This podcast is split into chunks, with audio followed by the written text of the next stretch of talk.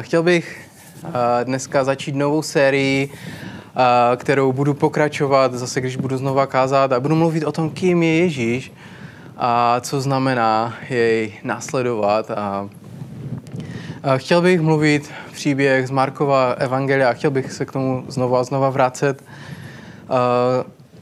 Příběh Markova Evangelia, tak jak ho můžeme číst a jak můžeme objevovat společně, co, co Marek zamýšlel napsat a komu. Stalo se vám někdy, že, že jste něco očekávali a to něco se pak nestalo a byli jste z toho zklamáni a, a potom nakonec vlastně jste zjistili, že, nebo se ukázalo, že to tak bylo lepší. Stalo se vám to někdy? Já, já věřím, že jo. A mnohokrát se to stává, že? že něco čekáme, že se stane, pak se to nestane a pak zjistíme, že to bylo lepší, že se to nestalo. A tak trochu si uh, to možná zamotávám, ale vzpomínám si, kdy, když jsme uh, když jsme dokončovali naši modlitebnu, uh, tak ke konci už jsme s Michaelem čím dál častěji uh, po brigádách uh, už potom zůstávali tady ještě v modlitevně a, a snažili jsme se um, nějak ještě pracovat na půdě a, a, a chystat tam nějaké byty. A vyklízeli jsme to tam a tlačili jsme na to, ať se tam udělají střešní okna, ať se posouvá to, ať se vyřizuje stavební povolení a, a další věci. A dělali jsme podlahu, zateplení a, a opravovali jsme, nebo čistili trámy a všechno možné. A očekávali jsme, že ten výsledek, že, že tam budou dva byty, že tam budeme bydlet spolu, já s Julie a s dětma a Michael s Klárkou, možná později taky s dětma. A, a říkali jsme si, jaké to asi bude. A budeme moct být víceméně pořád ve sboru, takže můžeme podnikat plno věcí pro, pro lidi tady z města a můžeme um, tady pořád být, a což, což jsme, na co jsme se těšili. Ale, ale jak už čas plynul, tak najednou jsme byli čím dál tím víc a víc zklamaní tím, jak, jak se to pořád zadrhávalo, pořád čas plynul a nic nebylo. Nakonec uh, Michael z toho zrezignoval, my jsme se přestěhovali do Těšina, na, uh, což jsme doufali, že na dva měsíce a a tak jsme čekali, že se to prostě nějak dokončí a dobré. Ale víme, že, že tak to nebylo a nakonec už jsou z toho dva roky a, možná tam nakonec ani byty nebudou, nebo uvidíme, ale to je jedno. A co jsem chtěl říct je, že, že jsme byli eh, hrozně zklamaní a, a přemýšleli jsme nad tím, mm, jak, to asi bude a očekávali jsme to úplně jinak. Ale přesto dneska, když se na to podíváme, tak i, i Michael s Clarkou, i my si říkáme, možná, možná to tak bylo lepší, že, že, že, to, tak, že to tak dopadlo. A budeme teda dneska taky mluvit o očekáváních a o zklamání. Podívejme se spolu do města Řím. Je tam skupina Ježíšových následovníků. Začala, začali tam vlastně v městě Jeruzalémě a přišla první dekáda, přišla druhá dekáda třetí dekáda a najednou se ocitáme v 60. letech našeho letopočtu, úplně prvního století. A, a dobrá zpráva o Ježíši se rozšířila až, až tam doprostřed do, do Říma, do hlavního města té římské říše. Ale situace není moc růžová. A pořád se zdá, že i když ta zpráva o Ježíši se tam dostala, rozšířila, tak křesťané to nemají jednoduché. Není to vůbec dobře. Římská vláda se snaží potlačit tuhle tu rostoucí skupinu lidí, kterým se začalo říkat křesťané. A jeden z Ježíšových následovníků, který s ním byl celé tři, více než tři roky, uh, Petr, byl popraven. Další největší misionář Nového zákona, který tady všude okolo cestoval, když se podíváme na tu mapu, zakladal sbory a poštol Pavel taky byl zabít. A je jasné, že když vláda jde po vašich vedoucích a když uh, se snaží uh, zabít kohokoliv, kdo, kdo je stoupencem toho, toho hnutí, té, těch té církve, a, tak, a, tak je jasné, že to ne, je, je dost těžké období pro církev. A je mnoho Ježíšových následovníků, kteří žili v Římě a kteří si říkají, je utrpení něčím normálním? Je to normální trpět? A možná si říkali, kdy jsme se to dostali? Proč to tak je? A biblisty je všeobecně přijímáno, že ze všech čtyřech evangelií, Matouš, Marek, Lukáš a Jan, z těch čtyřech příběhů o Ježíši, tak je takový všeobecně rozšířený názor, že Markovo evangelium bylo napsáno za účelem směrování, za účelem poskytnutí naděje právě Ježíšovým učedníkům, kteří byli v Římě a kteří byli těžce zasaženi pro následováním. A věřím, že byli možná někdy taky napadáni určitými pochybnostmi ve své víře.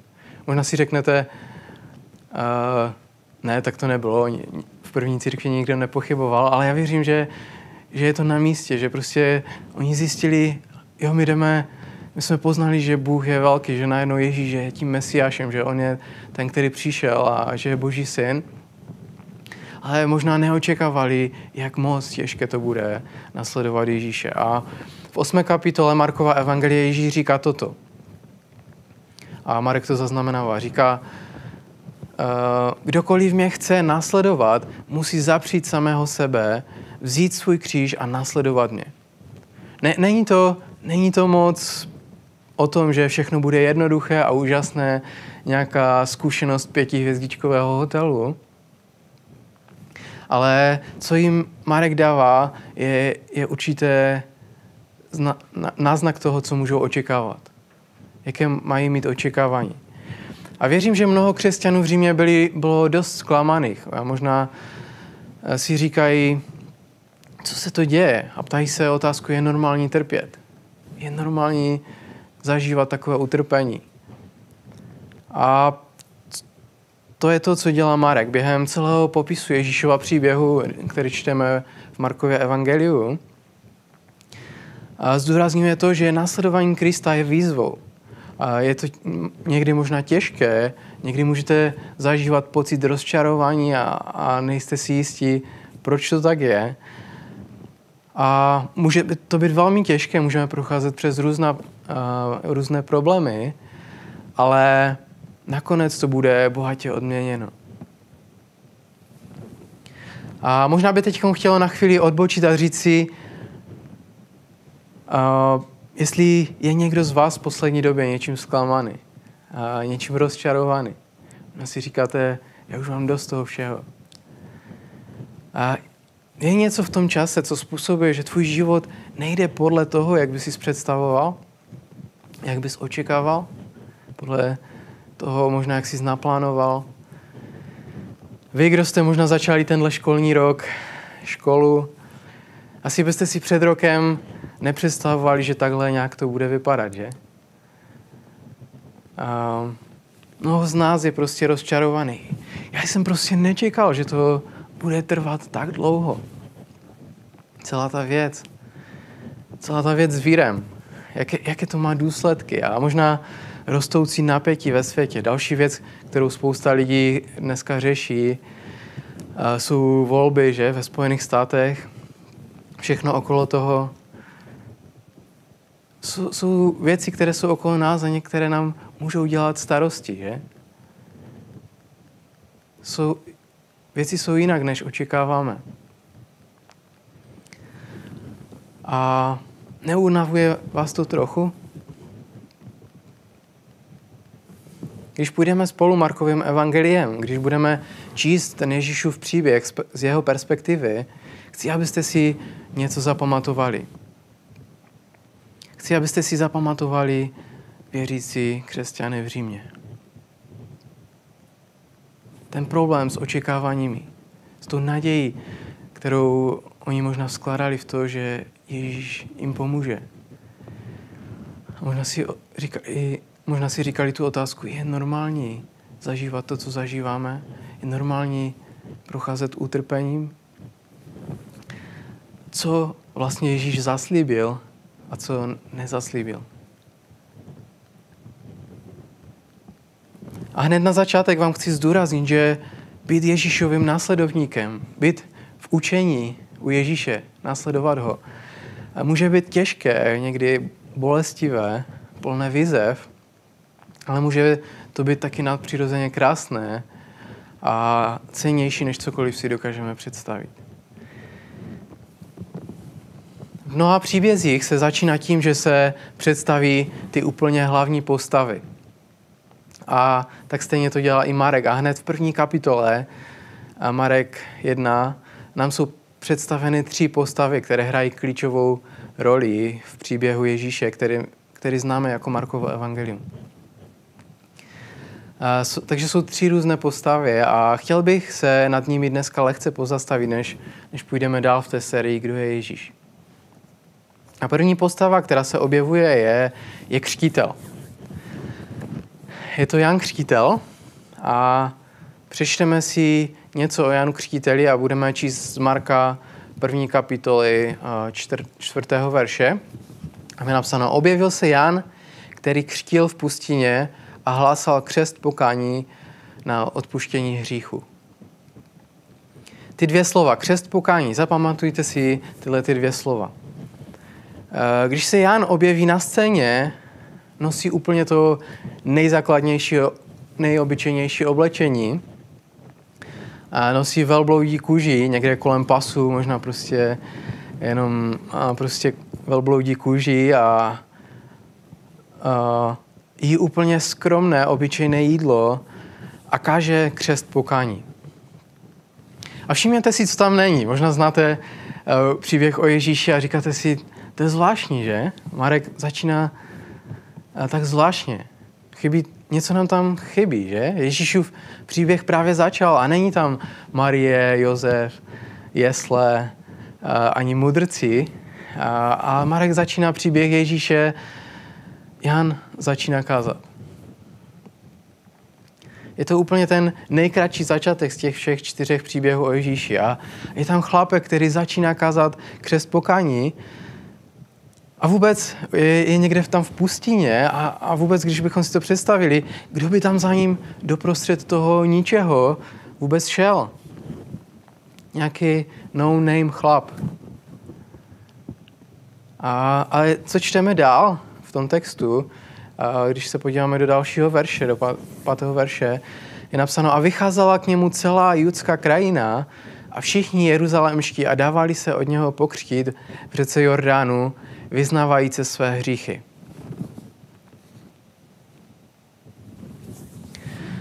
Mám otázku, co tam vůbec dělali? Šli se nechat pokřtít od Jana, šli se tam umyt, protože tam byla voda, anebo byla potřeba, aby šli do Jordánu? Nebyla. A kdyby potřebovali se omít, šli by do mikve, což byly takové lázně židovského uh, prostě národu, které oni, oni používali k takovému obřadnímu očišťování a ty byly skoro všude. A co, co, by, co by dělali tady? uprostřed, uprostřed ničeho. U řeky Jordán. Když Jan začíná kázat, jako by bylo, jako by najednou, znáte ty příběhy, jak jsou pohádky, bylo, nebylo, byl muž jménem Jan a začal kázat. Prostě z ničeho nic se objeví nějaký, nějaký chlápek, prostě Jan Křtitel. Jan a pak i Ježíš, oni se objevili uprostřed probíhajícího příběhu eh, izraelského národa. A dovolte mi na chvíli jenom vyjádřit, co si myslím, že, že se děje a proč Jan křtí ne v nějakých bazénech nebo někde, ale, ale v řece Jordán. K tomu je potřeba se podívat trochu do historie Izraele a mnoho staletí předtím, mnoho generací předtím Izraelci byli v zajetí a otročili v Egyptě. A Bůh poslal Mojžíše, který přišel k faraonovi a řekl, nechme lidi odejít. A pak se dělo něco, čemu říkáme Exodus, kdy Izraelci vyšli z Egypta, ale potom, co vyšli z Egypta, nešli rovnou de, do Kenánu, což byla země, kterou jim Bůh určil, ale 40 let strávili putováním po poušti. Ale nakonec přece jen přišli do zaslíbené země a vstoupili tam tak, že přešli, hádejte co? Přešli přes, přešli přes řeku Jordan. A historicky to byl takový předěl, uh, takový milník toho, že prostě byli svobodní od otroctví, byli svobodní od Egypta, přišli řeku Jordan a, a byli v zaslíbené zemi. A možná si řeknete, no to je fajn, ale v době Jana Křtítele eh, znovu nebyli svobodní. Přešli eh, staletí a byli pod nadvládou Babylonu, řeku a, a, a teď jsou nad, pod nadvládou Římanů v této době, kdy je napsáno to evangelium. Ale Židé věřili, že, že Bůh zachrání a osvobodí je. A očistěvali se. A možná proto právě naslouchali Janovi Křtítelovi, Janu Křtíteli, právě proto, že, že očekávali, že, že přijde Bůh do jejich situace, že je osvobodí od té nadvlády Říma, že, že přijde a, a učiní je znova svobodnými. A to, co neví, je, že, že Ježíš přijde osvobodit nejenom Izrael, ale celý svět z dlouhotrvající nadvlády hříchu. Takže ty dvě slova, které jsem říkal na počátku, pamatujete? Křest pokání. Co, co je to pokání? Činit pokání uh, znamená obrátit se. Je to jako změna smyšlení, uh, která vede ke změně srdce, která vede ke změně chování. Ale pokání je obrácení se. Když jdeme životem, jdeme prostě nějakou cestu a zjistíme, že, že, že, že tohle bylo špatně. Otočíme se a jdeme úplně novým směrem v životě. A věřím ale, že, že není pouze důležité, že se odvrátíme od něčeho, ale že je důležité, kam se obrátíme. Když člověk se odvrátí od sebe a obrátí se ke Kristu, to je také to velké pokání na počátku, kdy, kdy zjistíme, že náš život šel úplně špatným směrem a zjistíme, že Ježíš je dokonalý směr, kterým bychom se měli vydat a, a vydáme se jim.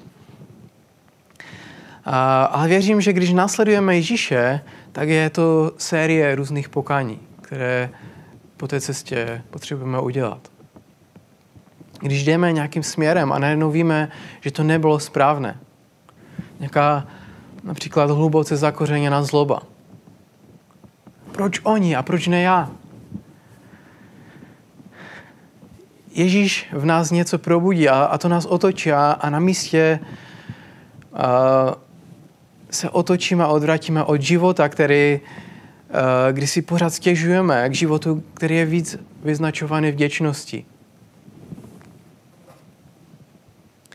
A někteří v nás v tomto období potřebují dělat eh, nebo činit pokání eh, ze strachu, z toho, co, z toho, co bude. Možná se, bojí, možná se bojíš. A protože pokud cítíme, jenom když, když máme věci pod kontrolou, tak se cítíme nějak jistě, cítíme pokoj a nepotřebujeme se bát. Ale když, když se to vymyká kontrole, co se děje? Potřebujeme dělat pokání, činit pokání ze strachu. A tak se od něj odvrátíme obratíme se k životu, ve kterém důvěřujeme, ve kterém důvěřujeme Ježíši. Znovu začneme zažívat pokoj.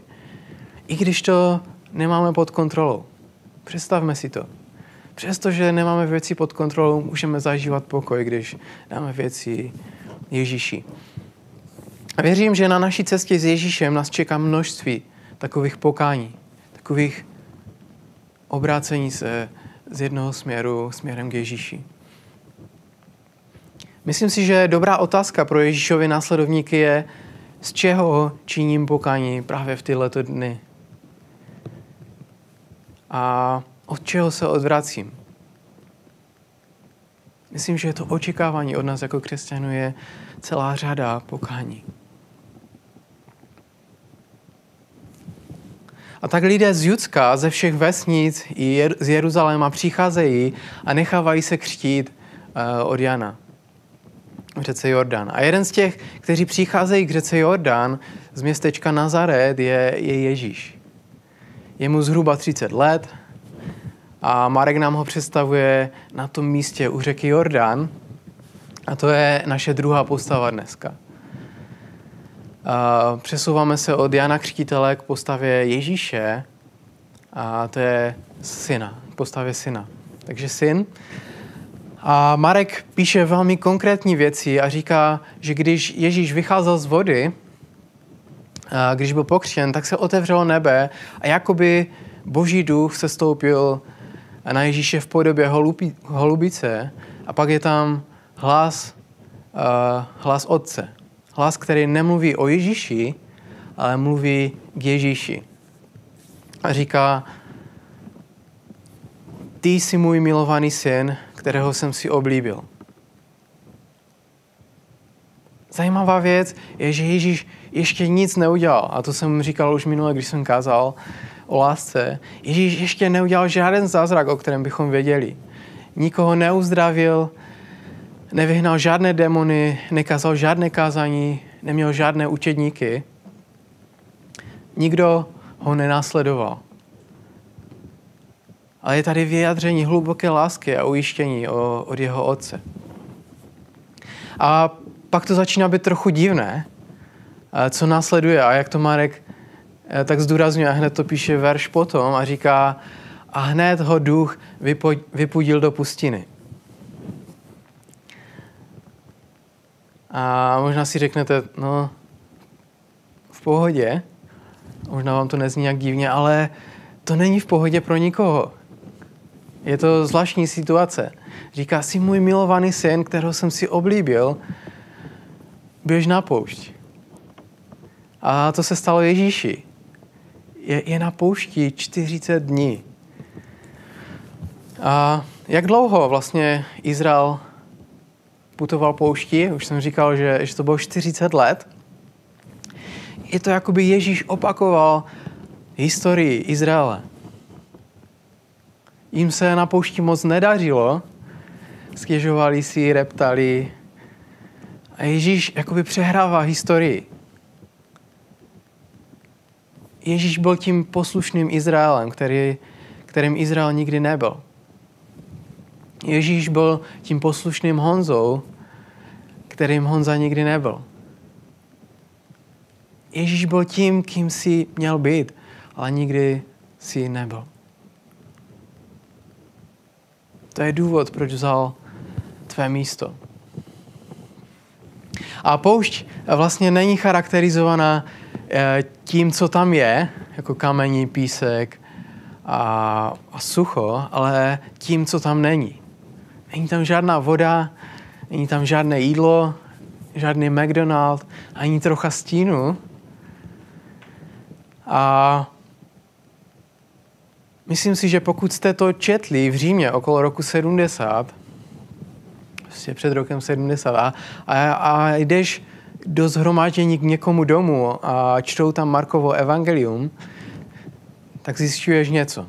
Že je možné být nekonečně milovaný otcem, ale přesto tě nemusí ochránit od pouště. Ale postará se o tebe na poušti. Myslím si, že pro křesťana v Římě v té době to byla velká věc. Čelili problémům a těžkostem, neskutečnému pronásledování. Říkali si, je normální to, co se děje, je normální trpět. A najednou čtou nebo slyší náš pán, Ježíš. Boží duch mu říká, běž na poušť. A možná z toho mohli cítit, nejsme sami. A tak se zastavme v tomhle bodě na chvíli, protože v tomhle divném období, kde jsme možná někteří z nás a nejsou jenom lehce vyvedení z rovnováhy, z míry, nebo nějak rozrušení, ale jsou lidé, kteří jsou na pokraji zoufalství a říkají si, co se mnou bude, nevím, co bude se mou práci, nevím, jestli zvládnu dokončit školu, nevím, jestli to přežiju. A můžeme zažívat nějaké zoufalství, ale co tady vidíme, Ježíš, Boží syn, je poslán Božím duchem do pouště na 40 dnů pustu. Bez jídla, bez vody. Pokud jsem právě v místě, kdy prožívám takovou poušť, můžu si zapamatovat tyhle tři věci. První věc, že, že je to normální, že prožíváme trápení. Není to něco výjimečného, co bych prožíval jenom já dneska, ale zažívali to miliony lidí už přede mnou a i, i dneska to zažívají. Ale druhá věc, která je pozbuzující pro nás, nejsem v tom sám. Ježíš je se mnou. Ježíš to prošel přede mnou. A třetí věc je, že potkám se na tom místě s Bohem. Že On se chce se mnou setkat v tom místě mého trápení. On mě nechce v tom nechat samého se v tom vykoupat, ale, ale chce být se mnou. Provez mě. A pak Ježíš začíná kázat a verš 14, když se podíváme na ten verš, tak tam je napsáno, po Janově uvěznění přišel Ježíš do Galileje a hlásal evangelium Boží.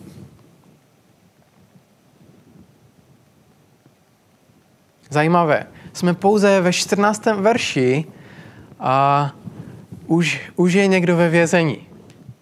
14. verš Markova evangelia. Marek s tím prostě nemazlí. Říká, už, už a je někdo ve vězení a není to zlý člověk. Je to Jan. Jeden z božích vybraných lidí pro tu chvíli. A možná to je taková ochutnávka toho, že jsou věci, které se dějí a my je nechápeme a přesto, uh, že následujeme Ježíše, uh, tak se tyhle ty věci dějí. A, Ježíš říkal, to co, to, co byla ta jeho zvěst, říkal, naplnil se čas a přiblížilo se Boží království, čiňte pokání a věřte evangeliu. Naplnil se čas, přiblížilo se Boží království, čiňte pokání a věřte evangeliu. Boží království. Podívejme se na chvíli na tohleto spojení, protože se ještě vícekrát s ním setkáme a, a možná poslední dobou je to taková opakovaná fráze Boží království, hodně se o tom mluví, ale nevím, jestli to dobře chápeme. Boží království ve zkratce znamená Boží vládu tady na zemi, kde Bůh pracuje, kde Bůh je králem. Protože tam, kde Bůh je králem, tam síly temnoty jsou potlačeny, jsou odráženy. Tam, kde Bůh je králem, tak to, co je zlomené, zlomené je napravené. Kde Bůh je králem, tak zničené vztahy jsou uzdraveny. Kde Bůh je králem, tak tě, ti, kteří jsou vzdáleni, ti, kteří jsou úplně na okraji, tak jsou pozváni dovnitř. A když Ježíš mluví o tom, že Boží království se přiblížilo, tak mluví o něčem, co je teď v něm a skrze něho. Tady na tom místě. Ale ještě to není v plnosti. Boží království je tady, ale ve stejné chvíli, když učí učedníky se modlit, říká, přijď tvé království. To znamená, že Boží království je teď a tady a v tom,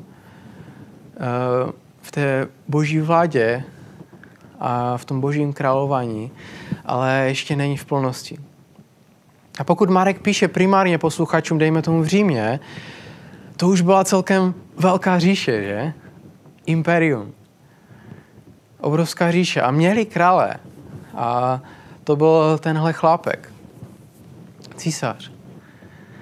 A myslím si, že, že je jasné, že, že to království, o kterém Ježíš mluví, není Římem a králem je někdo jiný než, než císař, než Cezar. A otázkou dneska, dneska i pro nás je, jaké království dneska budujeme, jakého království my jsme součástí. Protože věřím, že součástí nasledování Ježíše, součástí budování království je, že dáváme oblasti v našich životech pod boží svrchovanou vládu. Řekneme, Bože, vezmi to mé manželství pod svoji vládu. Bože, vezmi to, jak vychovávám své děti, vezmi pod svoji vládu. To, jak podnikám, to, jak pracuji ve svém zaměstnání. Pomoz mi prosím to dát pod tvoji vládu. To, jak utrácím peníze, co kupuju. Pomoz mi prosím dát to pod tvou vládu. Pomoz mi, aby má slova, způsob, jak mluvím k lidem a způsob, jak mluvím o lidech, dej, ať, ať to může být pod tvojí vládou. Ježíš mluví o tom, kde vládne Bůh, kde Bůh je králem. Je to teď a tady skrze něj, ale očekáváme na den, kdy, kdy to přijde v polnosti. A tak si představme Ježíše, jak jde od města k městu, od vesničky k vesničce a staví se od jejich, eh, do jejich synagog a sdílí s nimi zprávu. A říká, naplnil se čas, přiblížilo se Boží království. Čiňte pokání a věřte evangeliu.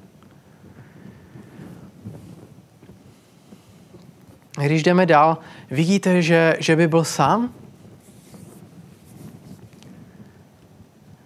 Eh, takže měli jsme postavu křtitele, Jana Křtitele. Postava druhá byla syn a postava číslo tři je následovník.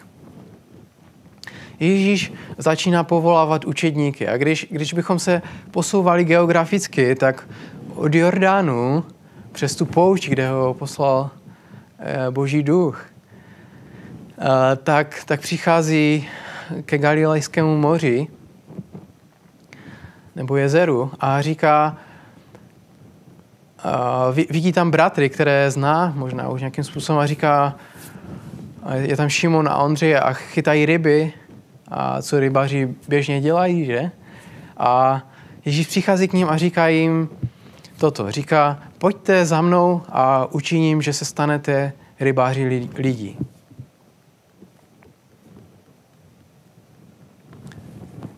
A, a jejich odpověď hned byla, a, a hned opustili sítě a nasledovali ho. Dále pak tam jsou Jakub a jeho bratr Jan se svým tátou a dalšími spolupracovníky a e, on přichází k ním a povolal je a je tam napsáno, že všechno opustili, opustili otce i ty spolupracovníky, nechali všeho a následovali ho. A tohle je velmi důležité, protože Markův příběh je o Ježíši, ale Ježíše zřídka uvidíte samotného. Není to jenom o tom, že sledujeme Ježíše, ale sledujeme je, sledujeme učedníky, jak oni sledují Ježíše, jak se učí od něho. A vidíme je učit se, vidíme je růst, a vidíme to, když jim to nejde, vidíme, když jim to jde pomalu, a, ale situace za situací, město za městem, událost za událostí. Petr, Ondřej, Jakub, Jan a mnoho dalších se stali jeho následovníky a my můžeme sledovat je, jak, jak oni sledovali Ježíše, jak ho následovali. A, a někdy slyšíme, jak někdo říká, uh, pozval jsem Ježíše do svého života. A častokrát eh, to může znamenat to, že já mám eh, spoustu věcí ve svém životě, které běží a, a okolo kterých se můj život točí. A pozývám Ježíše, aby vstoupil do toho, aby byl součástí toho všeho. A, což vlastně, by the way, je takový počáteční krok a je to skvělé, když můžeme eh, pozvat Ježíše do svého života. Ale zázrak který objevíš, eh, když začneš nasledovat Ježíše, není o tom, že, že ty pozýváš Ježíše do svého života, ale že on tě zve do jeho. A my nenasledujeme Krista, abychom se dostali tam, kam jdeme, ale následujeme Krista, abychom se dostali tam, kam jde On. Je to tak? A jak učedníci zjistí, tak to vždycky nebude pětihvězdíčkový hotel. Když následuješ Krista, tak část cesty bude nepohodlná, těžká, vyčerpávající, ale následování Ježíše tě dovede na místa neuvěřitelně krásná, občerstvující a cennější, než jsi kdy představoval. Nikdy bys to nenašel, kdybys se jen tak procházel životem sám. A to, co chci na závěr zdůraznit, je, že uh, je ta cesta, uh, kterou, na kterou nás Ježíš pozývá, je to cesta, na kterou se stojí za to vydat. A takže vás pozývám na tuhle cestu učedníků a pokračovat budu příště. Můžeme se krátce modlit. A díky Bože za to, že, že jsme mohli dneska otevřít tvé slovo a za, začít tenhle příběh, a kdy Ježíš začíná jednat a uč, učí, uh, uč, začíná uči, učit a začíná povolávat učedníky a tě prosím, aby tak tvůj hlas Ježíši zněl skrze ta, ta staletí, která jsou, jsou mezi tím příběhem a námi dneska. A aby, aby to mohlo znít do našich životů dneska, to pozvání na tu cestu a být tvými učedníky. Učit se od sebe, učit se od toho, jaký ty jsi a co znamená tě nasledovat. A prosím tě o moudrost pro ten týden, který je před náma a dej nám prosím trpělivost a radost a pokoj v tom čase, který je pro mnohé eh, z nás tak těžký. A Modlím se o to ve tvém jménu Ježíši. Amen.